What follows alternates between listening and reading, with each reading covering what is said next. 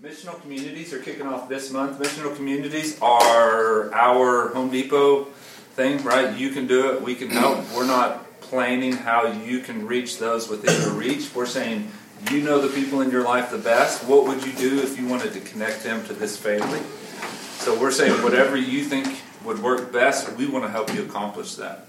So we got you guys on the list for this month. Is that still looking good? Yeah, we're gonna uh, plan something out this weekend, this coming weekend, hopefully. So For this coming weekend? I, either this one or next one, I might have to talk with Hannah and figure Okay. it out. We just been kind of this month's been a little Yep. crazy. Y'all figure out a date, shoot that out as soon as you can. We can plan around that. So, you guys are going to host probably an event that connects you with your neighbors. Okay? So, what we get to do is we get to come, come help them grill, come help them uh, bring the bago back out, all those things, and just help them throw a party for their neighbors and, and uh, let them come share lunch with our family and treat them like they're already family so they know what that feels like. And then in April, if you guys are going, Okay, y'all are. So the branches are in April, and then we got coming up as well. Um, so if the branches don't take a hold of Easter as their kind of purpose, we may host an Easter egg hunt at our house. Um, that way, all your people can come, and then all of our neighbors can come, and we'll just have Easter egg hunt in our property there. So, I if, say, I probably still want to do the Easter grilling and fishing at our house like we did Yeah. last year, regardless. so whatever the branches do, Open that up we'll- for like the Saturday before or something. And that's missional community. Missional community is saying, I know the people within my reach the best, so we're going to be hospitable towards them. And when they come, they're also going to get to feel what it's like to be a part of God's family. Right? So they're going to feel it. We're not going to have to describe it to them. They're going to feel it and they're going to walk away knowing what that's like. And so when you invite them to a Sunday morning or anything else that we got going on, they're like, huh, those people aren't too weird. I actually like that family and I could see myself in it. Right? So that's missional community. We're not scheduling outreach as a leadership. You know your people and your reach far better than we do. So we're not going to screw that up. We're going to let you screw that up, and we're going to help you count the same. we just try. We just try. We just do things, right? So that's missional community. April 7th, put that on your calendar. Big day. We'll print out some like postcards that we can send friends and family and invite them to be a part of that day with us, right? It would be really cool to see how many people we could actually host in this space. I'm guessing about 70. It would be really cool to see what that max is so that we could we could know, right? Um, so, anywho, anywho, any other announcements before we get into talk time? Hey, we should coin that talk time. Right? It's good. You like it? If, if Mark likes it, we're in. So, It's probably already. Just your spin on TED Talk. since I'm not cool enough to be a TED Talk guy, they haven't invited me, right? Um, so let me open up with this. Um, my view of danger. The older I get, I think we talked about this a little bit on our run yesterday. My view of danger is changing the older I get. Like I used to love things that were dangerous, um, and used to kind of get a kick out of it. Two things have happened. Number one, I've gotten older, and I think I've gotten to be more scared in my old age. Um, number two, you have kids, and when you have kids, your view of danger changes because now they're doing dangerous things, and that freaks me out. Right? So that's kind of your view of danger. But when I was a teenager, right? Who cares? You just do things, and it's fun. Um, so I've gotten older, and I have kids. I was sitting in the we have a rocking chair recliner in our bedroom um, and i was sitting in there with justice he sits in my lap and we're just talking and um, justice is obsessed with bull riding if you haven't followed my social media um, obsessed with bull riding all day every day that's all we talk about that's all he does is bounce around on his little bouncy bull um, it's it's over the top um, but he's sitting in my lap and, and, and he's and he's, so he's sitting right here he's holding my hands he's like daddy which hand did you ride bulls with Right? He wants to know which hand I put in the robe, what, what hand my free hand is. He wants to know everything. He's got pictures of me riding bulls over his bed. He takes them off the wall and stares at them all day long. Such a crazy thing. Um, so he's like, Dad, which which one? And he's holding my hand, and he's he's like, So you rode with this one? I'm like, Yeah, this is my riding hand. This is the one that I held on with. I said, But when I was in high school, I broke this arm, And you see that scar right there? I've got scars because I broke that arm and I had to put it back together. I said, while this one was broken, I rode with this one until this one healed. And, and I'm sitting there and she's like, So you rode with this one too? Yes. Until this one got better. While it was in a cast, I rode with this one. So I'm telling him the story, and he's just in awe of it. He's, he's following me because he's obsessed. But then after I finish talking, Shelly kind of peeks in from getting ready, and she's like, Is that really like the story we want to tell our five year old? like that you can break things and keep riding, and you don't, have, I mean, it's just like, but when I was in high school, there was no other option, right? Danger didn't really connect in my mind, but then when you get children, it's like all of a sudden, I don't know if you want to promote that same dangerous mentality. Um, so, is that really what we wanted for him? So, danger can be sexy until we age or have kids. Moral of the story, right? Your kids. I mean, we saw L roll down the hill the other day. And it wasn't my kids. I thought it was awesome. No, but 30 miles an hour with a scooter. She's looking backwards until she's rolling forwards. That was dangerous, right? It's no longer sexy when it's your So here's the deal. We, we have this book we've been going through. We haven't been going through. I've encouraged you to spend time with Jesus by utilizing this book. We've still got more of them over there. So grab one, utilize it. This is a tool that you can use to learn to spend time with Jesus, to learn to allow Him to reflect who you are and where you're at back in your life. Um, and He does a work. He's done a work with me through this tool. But it's called 21 Dangerous Prayers. And then Zach Talbert asked me the other day, he said, What's so dangerous about prayer? What could be so dangerous about prayer? Um, so uh, that's really the question we're going to, actually, we're not going to target. There's, there's five questions that this asks you every day that you do it. And we're going to hit question four here in a little bit. But I wanted us to back up. And this morning I have prepared more questions than I have answers. So I'm either going to look like a genius this morning or I'm going to look unprepared. One of the two is going to happen. We'll see how this works out.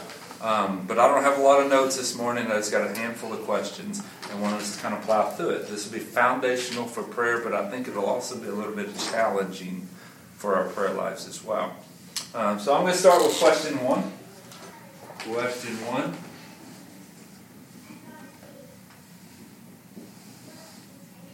What does it mean to pray? Whoa. You'll realize my spelling is, I'm almost illiterate. Okay. So, what does it mean to pray?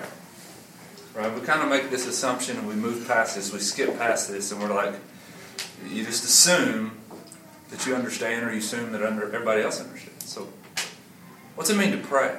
What is that? To have direct communication with God. Okay? Direct communication to God. Anybody else?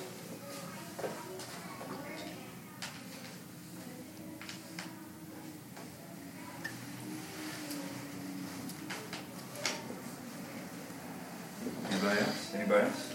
Add to, take away from that? It's an opportunity to thank God for what He's done for you. Okay. Um, so it's an opportunity through communication. So prayer takes on a lot of purposes, and Thanksgiving is one of those. Uh, most definitely. And do we want to go down that path real quick? Do we want to say what are the purposes of God since Lisa directed us down that path right now? Because I made a list yesterday. What else do we use prayer for? If it's direct communication to God, first one option is to give thanks. What's another option? To make supplication for others. Can you give that in a word that we use on a daily Uh, basis? so plead before God on behalf of others. Okay. So we plead for others. We make requests before God for other people. So it's not only me talking to God about myself sometimes. Or for myself, either way, yeah. Okay, anybody else? Ask for help. Okay. Direct communication to God, asking for help. We all need help. Confession, Okay? Confession of. our sins, Okay? Resulting in, if you confess your sins, He is faithful and just to forgive you of your sins and to cleanse you. But John tells us in 1 John that if you are willing to confess your sin, then He is willing and able to forgive your sin. All the things that um, cause us to be filthy and, and, and not able to approach the presence of God because we are covered in sin, guilt, shame, fear. All those things are erased. And now we can come directly to Him through the act of confession. Okay? Because of, why are we able to confess resulting in forgiveness? Because God gave His Son to die for all of our Yeah. sins. Yeah, so the payment has already been given. Your act of confession doesn't result in forgiveness simply because you said it. Your act of confession results in forgiveness because Jesus already paid for it, and he, through confession, you're receiving it. Right? Jesus purchased you, died for you, all the weight of your sin placed upon his shoulders, and he was placed upon a cross. He became the sacrificial lamb that takes away the sins of the world. Now, that forgiveness is applied as you pray through faith in Jesus, confessing your sins. Right? So interesting. What does it mean to pray direct communication to God? Let me draw you a little picture. Oh, this is awful. I didn't plan on this. This guy's extra holy. He's praying on his knees. Uh, So, how do y'all want me to draw God? This is absolutely inaccurate, but he's old man with a beard. Don't think that I think God's an old man with a beard. God is spirit. Nobody has ever seen him. Nobody ever looks at him. So, but because in the movies he's the old man with a beard. Okay. So here you are, communicating directly to God, which is impossible. It's impossible. Except that we pray through Christ. Christ makes it possible. Your direct communication to the Father is only made possible by the Son. Right? Because our communication, our relationship with Him was broken by what? the fall of man, Sin. Yeah, Genesis 3, the fall of humanity into sin. Broken relationship with the Father. Jesus heals that relationship by taking that sin that separates upon Himself so that you can go directly to the Father again. You see that with Adam and Eve in Genesis 1 and 2 when God is in their midst communicating back and forth, and it's a normal thing. But then Genesis 3, when sin enters, we run from God and we put a covering on, we hide because there's guilt and shame. But when Jesus takes our guilt and shame, called sin, upon himself, through faith in what he has done on the cross, and that he has come out of the tomb, he is alive three days later, through faith, confidence in that and only that, he becomes the go between between us and the Father, making direct communication possible again. We talked about this on our run a couple weeks ago, right? There are some belief systems that say there's an earthly priest that can be that go between. The Bible says we have one priest. Our great high priest, his name is Jesus. He's the only go between we have or need. Direct communication with God, made possible by Jesus through confession of sin, faith in the cross. Okay? For that reason, we get to pray. And Hebrews says we get to come boldly to the throne of God. Right? So that's prayer. Question number two. What? I should have just put ditto does, because the first three words are identical. What does it look like to pray?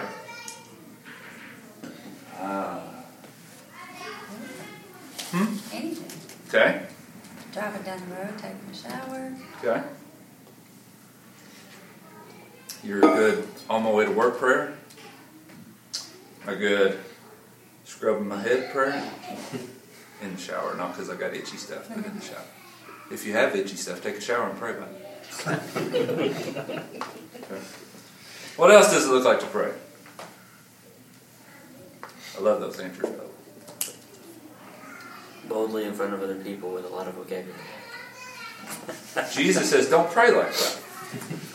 Jesus says, don't be like the hypocrites. Don't be like the guys that walk around and they say a lot of things really loud to be heard. He said, they've received everything they're going to get. There's nothing else for them. But actually, what, what is Jesus' instruction? Instead of praying publicly, boldly, like you're a really smart guy, using a lot of words, what does he say instead? Behind closed doors. Go lock yourself in your closet. Talk directly to your Father. And you will receive your reward. So, number one, prayer is not a show. Prayer is communication between you and God. Can we pray in public? Do we pray in public? Yes, we do. Is prayer a show? How many times have you either felt inadequate or heard somebody else say, Well, I don't want to pray because when they pray, they sound really cool. So don't call on me to pray because I don't sound that cool when I pray. Right? That's that mentality that it's like it's a show, it's, it's something.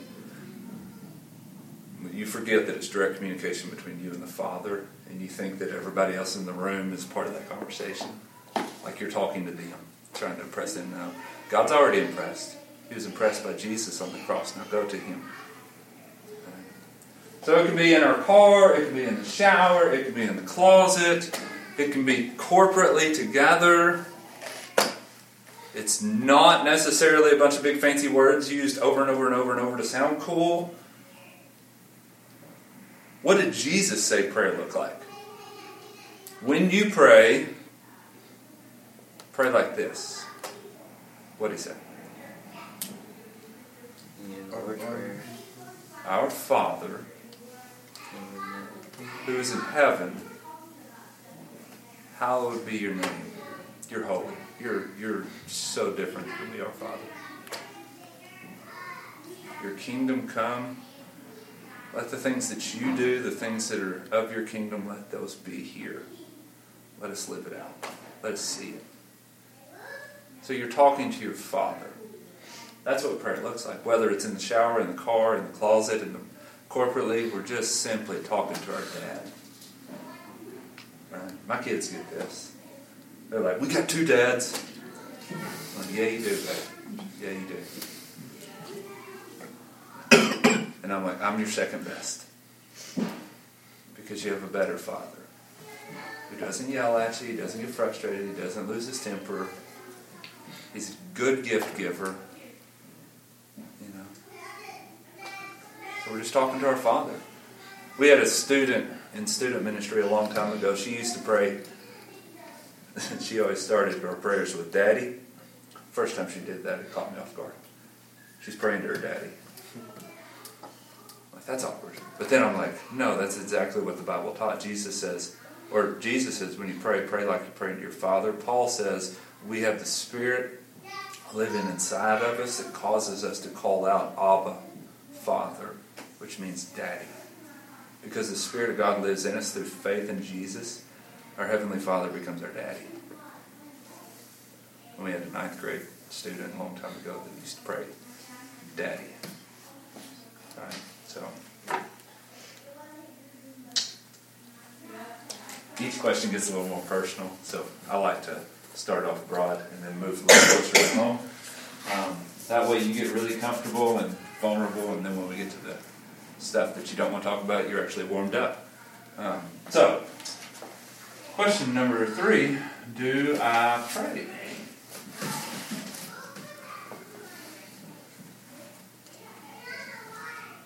I mean, just think about that. It's like we, we talk a lot about prayer. We assume the concept of prayer. We pray when we come together. But the question for you is do you pray? And maybe what does that look like for you? Is it like a regular thing? Is it like I'm a freaking out thing? Right? Continual conversation with your Heavenly Father, or like I need my daddy because my life's falling apart and somebody's got to fix it thing, you know? So do you pray about what? If question number one is a yes, then what's the answer to question number two? What kind of things do we pray about? Peace. Like requesting it? Okay. So about what? We pray for peace. I think that's something I've loved about. I'm only on like day three of that journal, um, but it's the simplicity of that. Just seeing the value of we were talking about that our discipleship group last week.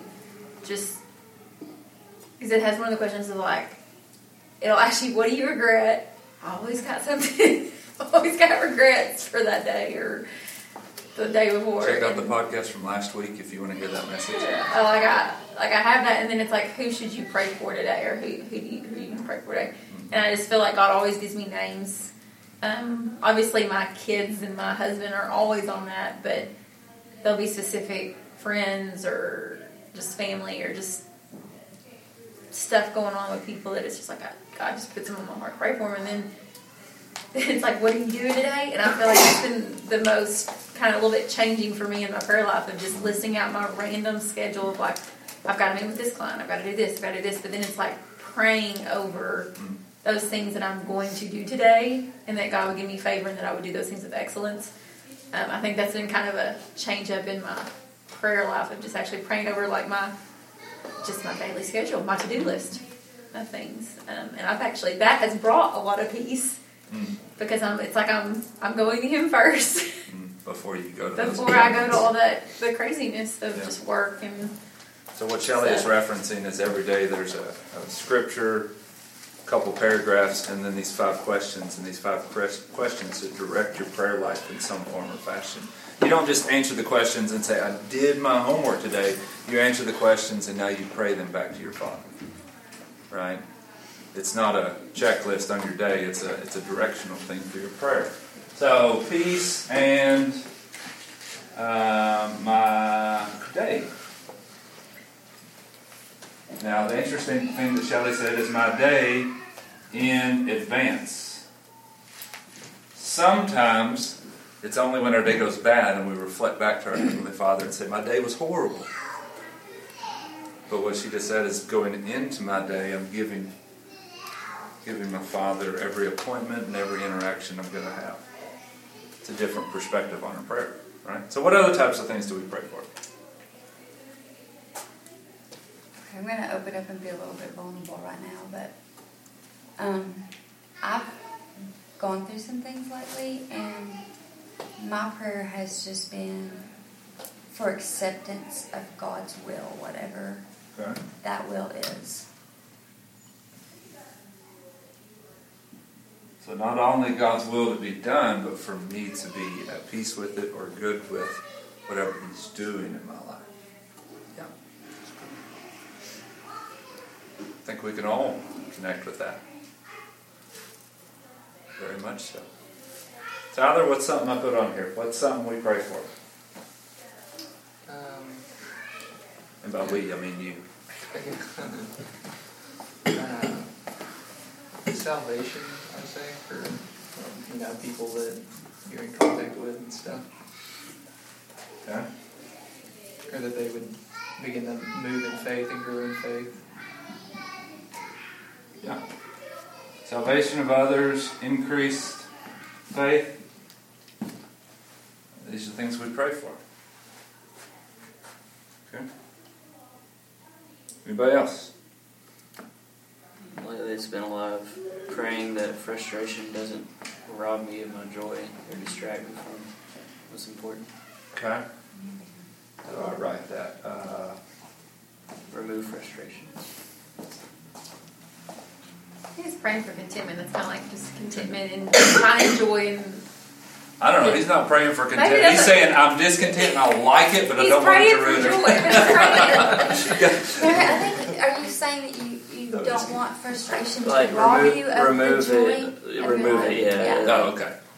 Take I didn't- it I didn't know so if that I, it doesn't steal Your joy happiness. and yeah. I didn't know if you wanted to Don't keep the swallow No, I don't wanna frustration. You just it. want No, everything to be okay not. despite your. so we'll go with contentment. Yeah. That's a good yeah. That's a good way to put it. Okay, so here's here's the deal. Over the past few weeks, I've given you an image. I'm not going to draw my taco again. Um, that Micah said was a taco. I'm still going to give us our two categories. From 2 Corinthians chapter 3, this is what Paul tells us. Um, this week we're going to call it category 1. In category 1, um, Paul is telling us in 2 Corinthians 3, this is where we're coming from. And he said, because of Jesus, this is where we're going. So, category one is where we're coming from. We're coming from fear, coming from death. Uh, and I'm going to describe these a little different. Death being the end of things. Okay. Uh, we're coming from guilt.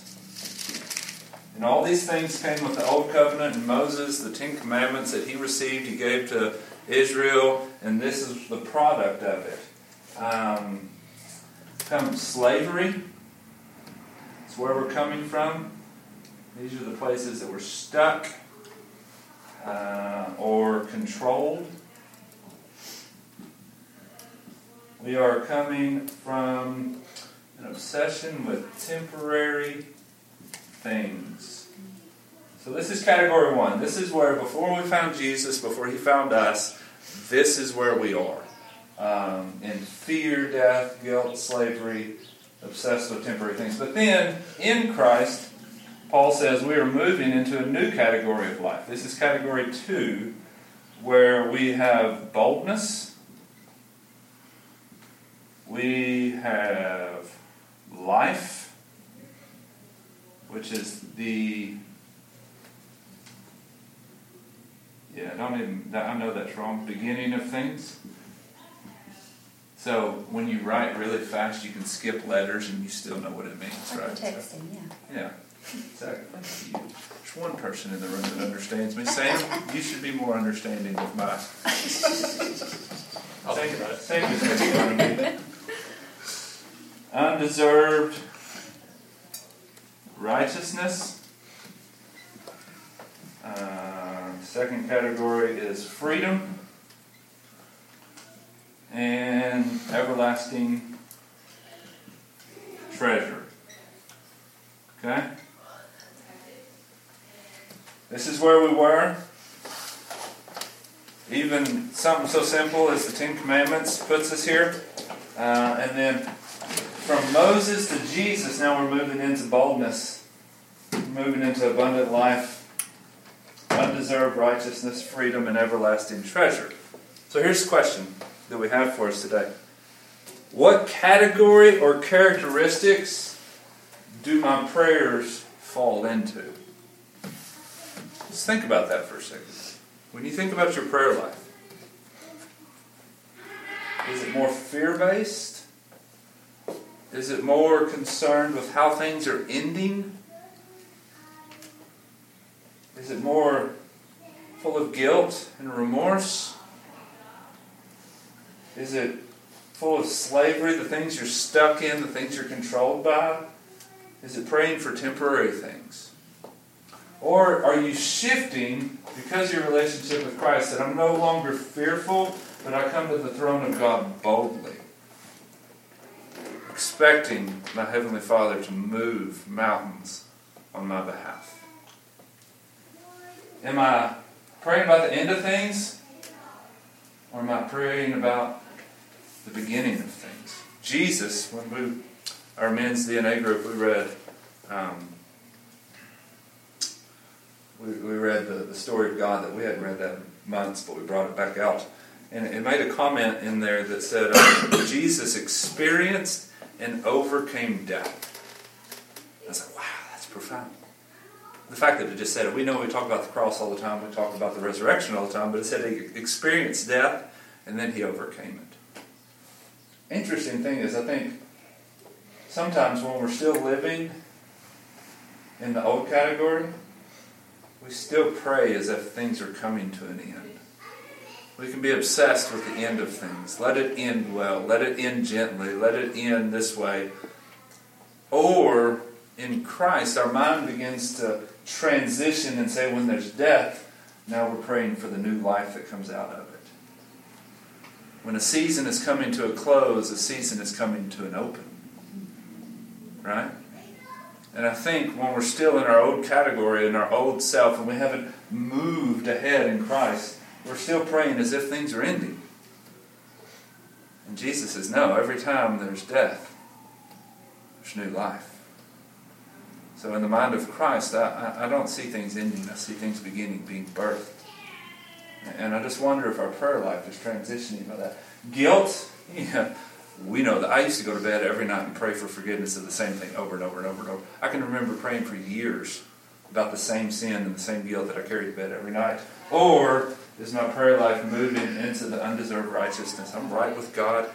I was guilty before God. Jesus paid that debt. Now I'm his son. I'm no longer his enemy. I'm moving boldly in this undeserved righteousness that I have. It's a gift. I'm going to live it and enjoy it. Are my prayers marked by slavery, the things I'm stuck and controlled by? or is my prayer life showing an increase of freedom that I've received in Christ? Or is it still defined by the things that I'm stuck in? Temporary things, or is my prayer life indicating the eternal treasure that I'm storing up? So, hope that makes sense. What category and what characteristics listed here do you find in your prayer life? This is not a pity party. This is just just diagnosing our prayer life, right? Seeing where we're at in our journey. So. Lately, mine has started off like it's it's definitely been more thankful. Definitely just starting off prayers, but it always kind of comes. There's always something that seems more like category one that it comes back to. Which of these characteristics do you see kind of fleshing up from? Slavery. Mm-hmm. So there's a continual something in your prayer life that's defined and present because of the things you're stuck or controlled by. Now, here's what this means. This doesn't mean Stephen's a horrible person his prayer life stinks. What this means is we're all on a journey from one place to another.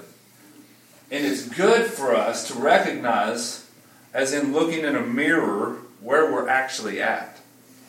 Right? Because if this is where we're at, Jesus is where He has purchased us to be.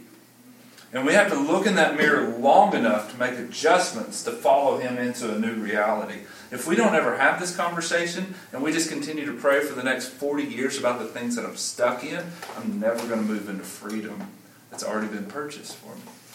But you got to look in the mirror long enough. We've said over and over over the past few weeks that sometimes when you first look in the mirror, it's a little shocking and a little bit intimidating.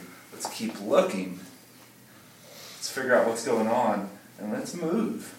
Let's move by the power of Christ and through faith. Let's move into a new reality. So, Stephen says, I, I seem to continue praying about the things that I'm controlled by, things I'm stuck in. Which is also recognizing that there's more freedom to be attained in Christ than we're currently living out in our journey. Who else? Category characteristics that you see in your own prayer life. Almost seems like category one's like scared, and then category two's like confidence. Okay. Like focusing on. I guess me personally, I I think I started off kind of like Steven does. So the Thanksgiving, but then after that, I focus on uh, fear, death, guilt. And I'm definitely in the category one, scared. Yeah. But category two, I mean, instead of worrying about the end of life, thinking about the beginning of something, that'd be the ultimate goal. But it's kind of hard to. Yeah, I know how you transition that. That's the journey we're on. Sure. So Right. you can kind of have one foot in category one and one in category two. You're almost in category Mhm. two. You just need one more push to get there. Yeah. It's like yeah, you don't you don't feel like you live out category one, but it's just like it kind of it's like a reoccurring like it's just like it's a constant reminder, isn't it? You're constantly fighting to get back to the hope that you have in Christ. It's just just feels like a Here's that talk. There's a, It was so relevant that I could I could not draw it. So here's category one. Paul says that's the old. Category two, Jesus is the new. This is where we were, and Paul says in 2 Corinthians 3 that it's one degree at a time that we are transformed into the image of Jesus. So you're exactly right. And that's where I come, where I said I pray for God's will to be done so that I can let go of that stuck, controlled, Mm-hmm.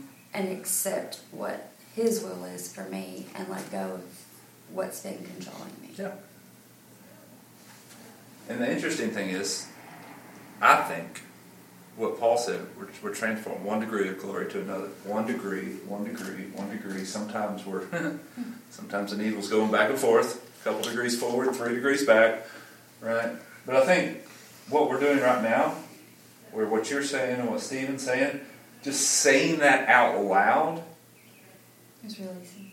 and yeah, and looking at the measurements, okay, I really am way closer to category one than I am category two. I really am closer to the fear and guilt that the law has placed on me, which was only intended to point you to Jesus because only He can forgive you of it. Right? All these things are simply to point you over here and say Jesus is the only one that overcomes this. But if we don't ever look in the mirror and say, huh, I'm defined by what I'm stuck in, that defines my life. If we don't ever look in the mirror and say that to ourselves, say it out loud that I'll never be set free from it, because that's part of the confession of our prayer life. And the confession of our prayer life can move us from this degree to this degree. How do I get from one to the next? Mark says. Sometimes it's saying out loud the things that God has said in Scripture. Saying, I read that. I agree with you, Father. That's me. I agree with you. That's me. And I don't want it to be me anymore. And I know Jesus has overcome that. So I'm going to say that out loud. I'm going to agree with my Heavenly Father. And He says, one degree of glory after one degree of glory after one degree of glory. And it could be six months or it could be six years. And you'll look up and I'll ask you the same list of questions again, and all of your answers can be found in category two. You may not know what day it happened, but you can look back at the season and say that was a transformational season. That I was transformed in the image of Christ. I was once defined by my fear. I was once defined by my guilt. Now I come boldly to the throne of God, like Hebrews tells us to. Not on my own goodness, but on the goodness of Jesus is where my courage is found.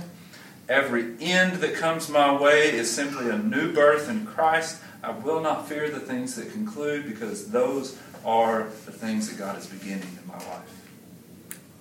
I'll handle them well, but I'll handle them in faith faith. You know, we talked about this with Hannah and her losing her grandma the other day. A natural, human, loving thing to, to, to have remorse over the loss of a loved one. But the further I move towards Christ, the more we're going to celebrate grandma's new life that is now eternal and not temporary. I know it's a hard transition to get from A to B, but that's what happens. That's what happens. So I want y'all to read a couple passages with me and diagnose some scripture, some prayers that are going on. Acts chapter 4. Acts chapter 4. I took way longer on that front end than I thought I would, so we'll see if we can be faithful with the second half of this. Acts 4, we're going to be verse 29 through 31. Because I didn't want to draw the taco, but I had to draw the taco because it seemed so good in the moment. It's not really a taco, it's a protractor. Is that a right protractor? Did you take geometry? Acts chapter 4, verse 29. Let me give you a very brief setting. Here's the, the context. Um, Peter and John after Jesus was crucified and came back to life and appeared to them over a period of 40 days, and then he ascended to the Heavenly Father where he sits today, seated at the right hand of God, soon to return for all his people, right? Peter and John saw this, they were impressed by this, and then they watched Jesus leave. And, and Jesus, before he left, he said, I want you to go into all the world, make disciples, and baptize all nations in, in the name of the Father, Son, and Spirit. So the first thing they do when Jesus leaves is they go and they begin to speak about what they have seen and heard. Problem is, the same people that killed Jesus are still alive, and they still don't like the fact that Jesus' followers, they perceive them to still be a threat to all of their prosperity and structure political structure, power structure. So when Peter and John are going and proclaiming what they've seen and heard in Jesus, the Jews in Rome still think that they're trying to overthrow them. They're not, but they perceive that any growing movement would be a threat to their movement.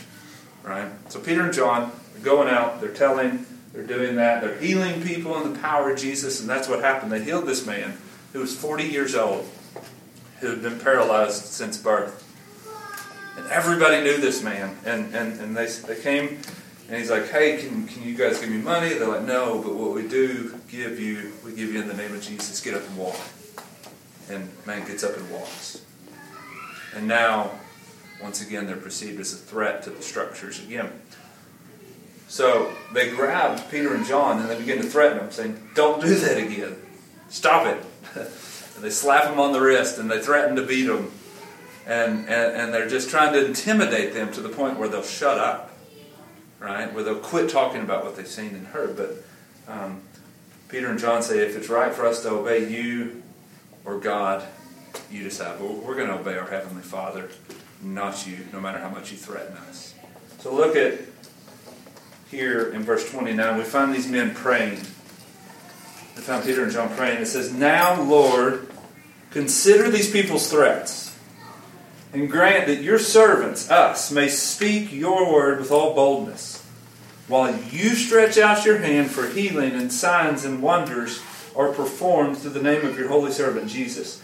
When they had prayed, the place where they were assembled was shaken, and they were all filled with the Holy Spirit and began to speak the word of God boldly.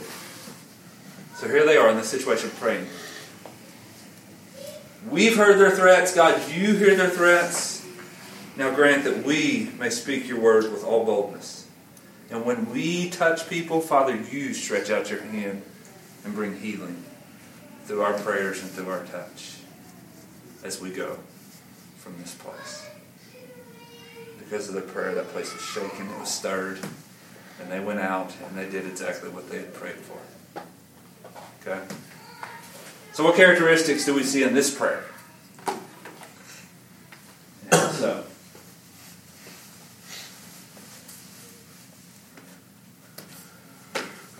Boldness.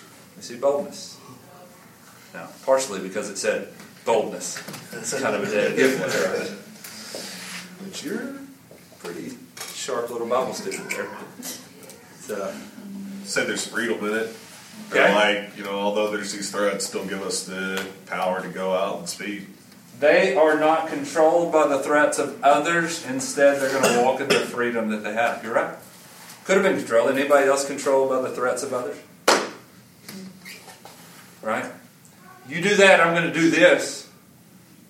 Okay, now their threat controls me and my decision making and my movements. Right? Boldness, freedom. What else? I'm going to say they prayed in life. It was the beginning of things. It could have been the end of things. Oh, they've threatened us. They've slapped us on the wrist. Jesus is gone. This is the end of the season. It's over. It's doomed. No, it's a new beginning. It's a new opportunity. We're going to pray about this new season and this new ministry. Right? It's interesting. They didn't pray for comfort. They didn't pray for the resistance to go away. Temporary things. Would you just stop the threats, Father? Would you stop them from threatening us? They prayed for everlasting treasure. No. They can continue their threats, but we're going to be bold through it. And as we are, would you produce everlasting life in those that we come in contact with? They didn't pray for temporary comfort, they prayed for everlasting treasure to come out of their actions.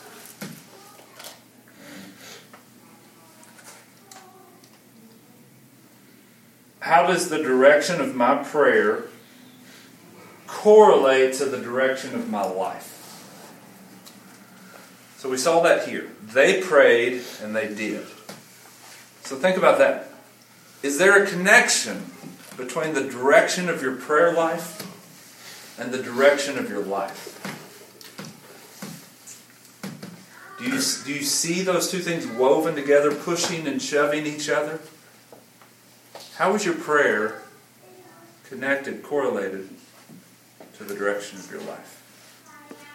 When you pray in category one and stay in fear, then you wait for all these things to get resolved before you start looking at the hope that's in category two. I don't think so. You're stuck. Could we be feeding our own slavery in our own prayer life? It's possible. Well, I've been praying about it for two years. How are you praying about it? Right? I think there is a correlation.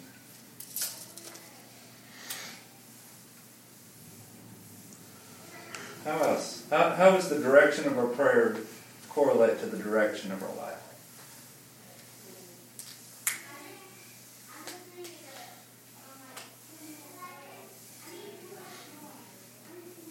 What do you What do you think would have happened if they would have prayed for a temporary hold on their threats?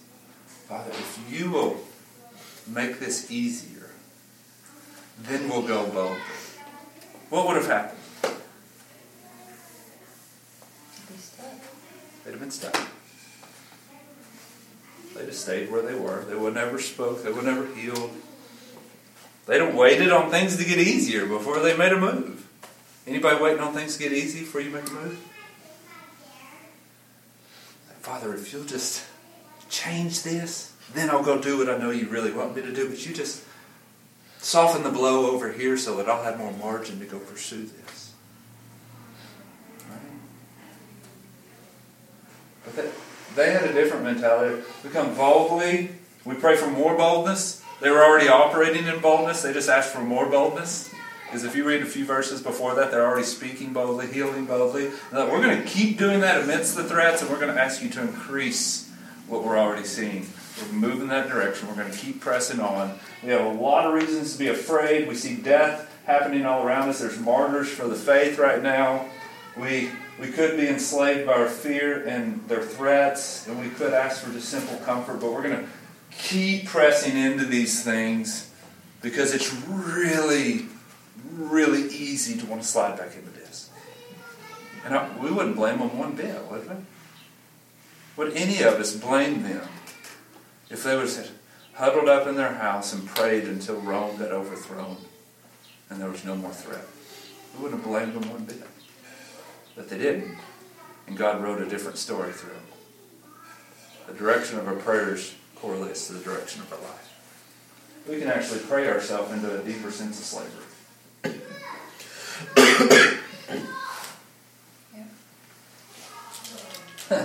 it's possible that we could pray the needle backwards.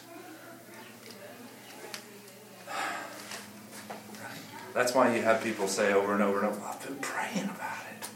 Nothing's happening. What are you doing? Where are you going? What's the direction? Or are you just praying until something happens? Right. Let's one more passage. Luke chapter 22. So go backwards in your Bible. Anybody know who wrote the book of Acts? Luke. It's a sequel to the Gospel of Luke. Right? It's like Harry Potter. I mean, the storyline's completely different, but the fact of sequels, or Rocky, or whatever.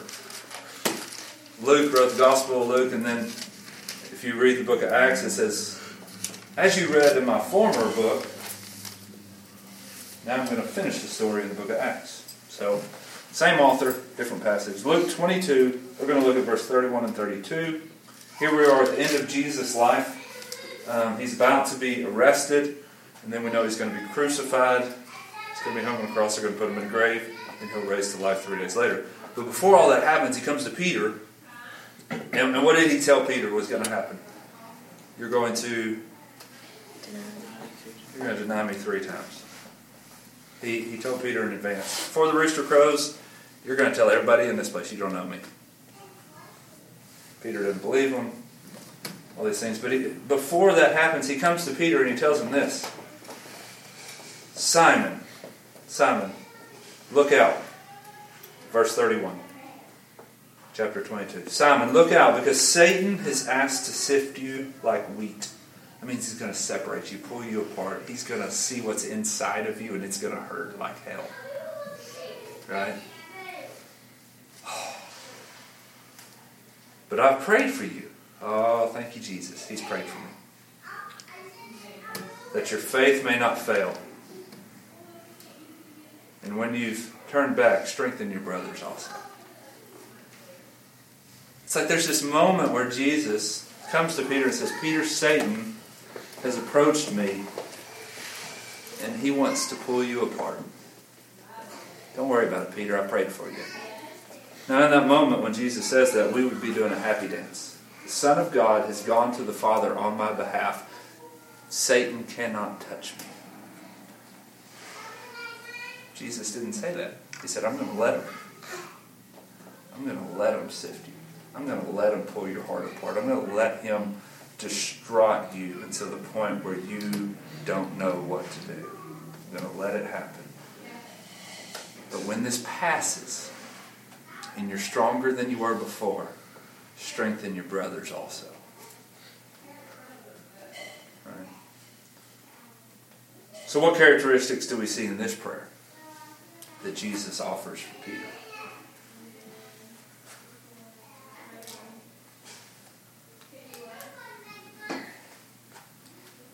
Category one, category two, various characteristics. How do we see Jesus praying for Peter?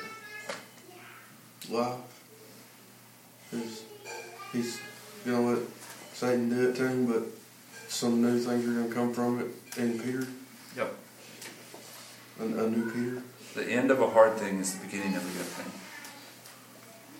We're going to let hard things happen because hard things till the ground, create fertile soil where new life springs up. Peter, there's some things in your life that need to be dealt with. And since Satan has asked permission, nothing can happen without Jesus' permission. Satan doesn't have any authority, but he gave him permission to go in and stir things up in Peter's life. And out of that, new life comes. The boldness to get through it and to reach out to his brothers to grow them. Yeah.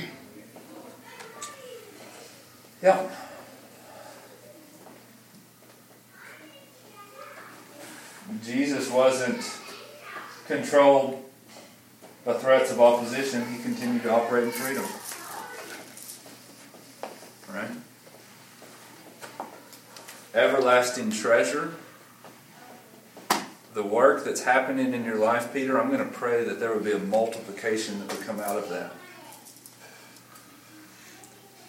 Remember what I've said over the last number of months? That what God done has what God has done in you, He now wants to do through you.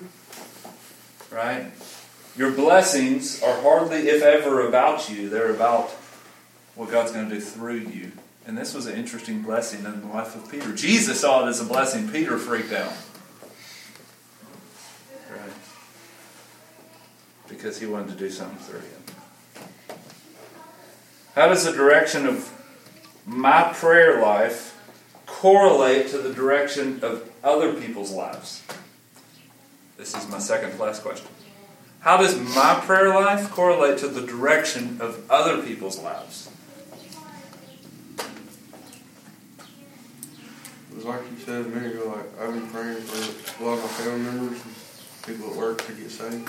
I don't know how else to pray it, just Lord, I pray that they get saved, you know. Mm-hmm. And nothing. And then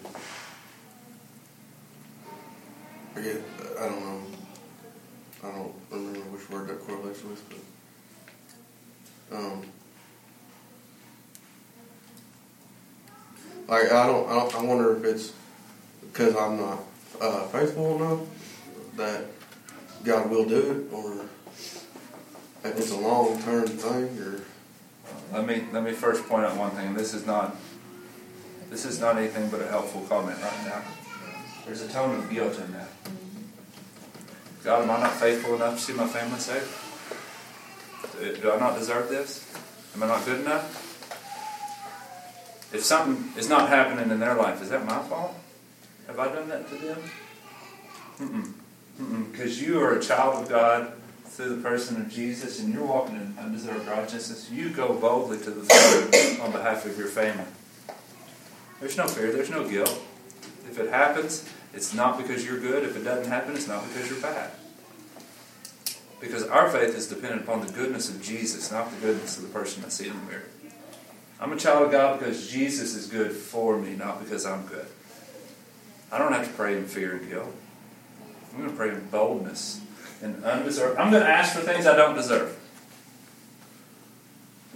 Because Jesus paid for it.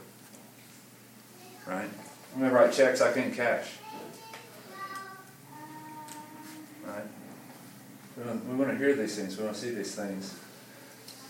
Sometimes we pray for our family that they would come to know Christ, but that it would happen in a very comfortable manner. What if Satan wants to sift your non believing family? Would you pray that on the other end of it comes new life? Or would you pray that it would stop and that it would be comfortable for them? I see my sister coming up against something that could be tragic. Lord, stop it. Or I see my sister coming up against something that could be tragic. Now, when she comes out the other side of it, let her praise your name and multiply in the lives of others. Right? It's so drastically different. But I think we need to recognize that the power, the prayers of the righteous are powerful and effective, James says. You, Andrew, are the righteousness. Not because of yourself, but because of Jesus. He was righteous on your behalf. So you go to your Heavenly Father in all of His goodness. And it's powerful, not only in your own life, but in the lives of others. And I'm going to pray with boldness in the lives of others, not for temporary things, but for everlasting things, multiplying things. Because my prayer on behalf of others actually has effectiveness and causes changes in directions. Right? So I want to I want to be very intentional about how I pray for others. Any other ways that our prayer life correlates to the lives of others?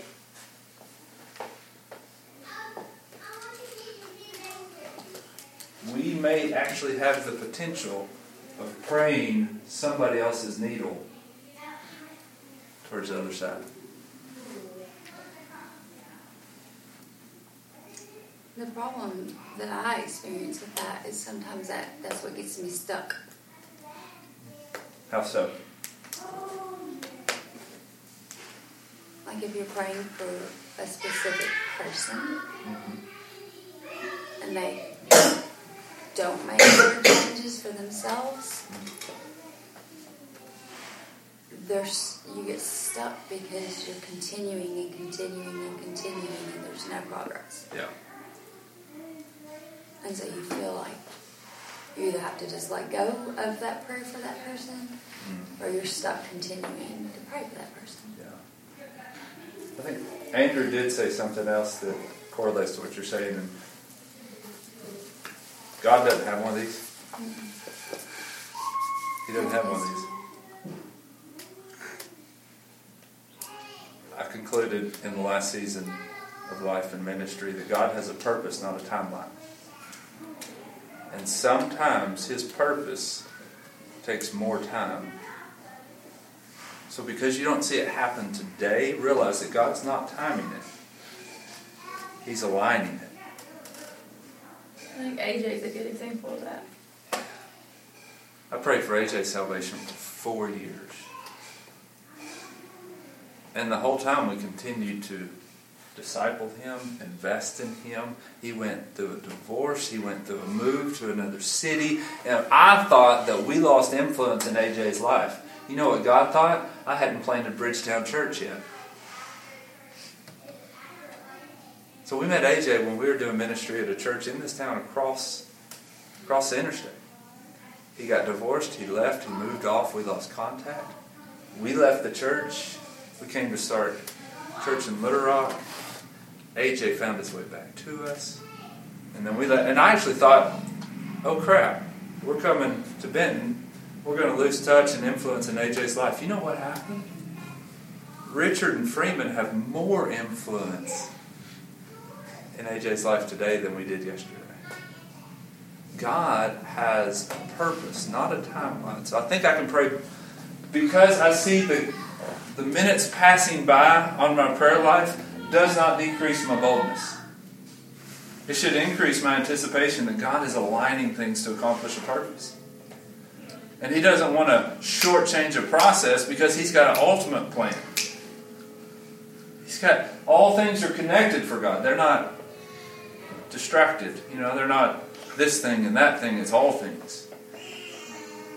So actually, the passing of time can actually increase my boldness and anticipation, not decrease it, increasing my guilt, slavery, and fear.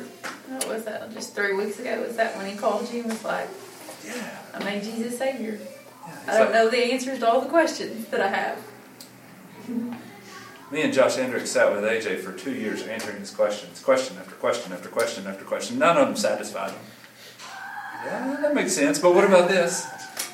It just it is fun to go through that process with him. But he, I sat lunch table with him the other day. He said, "You know what? I still have questions, but it doesn't matter anymore." That's good, AJ. I still got questions. I still got questions. Don't let timelines scare you. Continue to be faithful. Continue to be bold. Don't let passing of time decrease your boldness and increase your fear. God doesn't have a watch. He has a purpose. Right? Pray differently when I understand that. Last question. Who do we need to pray for? That's the question that you find in your book. Each day when you go through this, it's going to ask you, who do you need to pray for? Right? So who do you need to pray for today?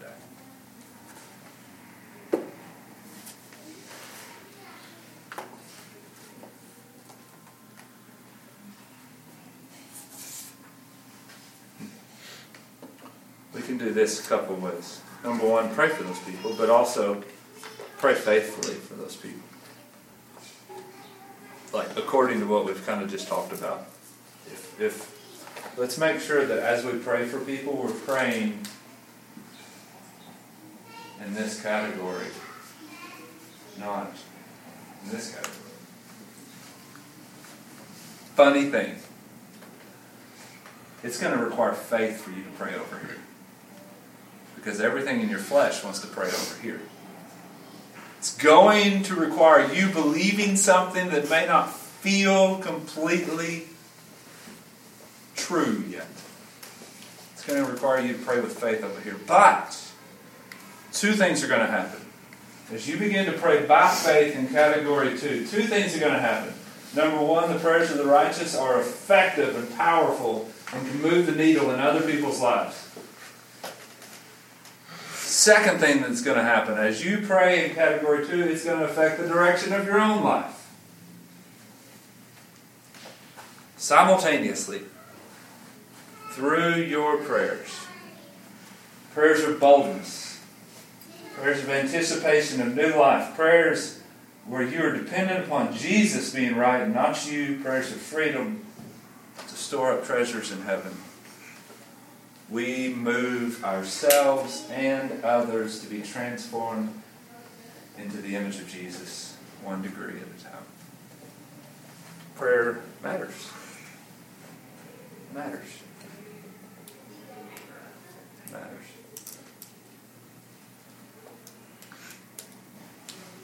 So I'm going to ask you to utilize that. Pray for those that you need to pray for. And I want to ask before we've quit Is there anybody in here that we could pray for before we leave? Can we pray for one another?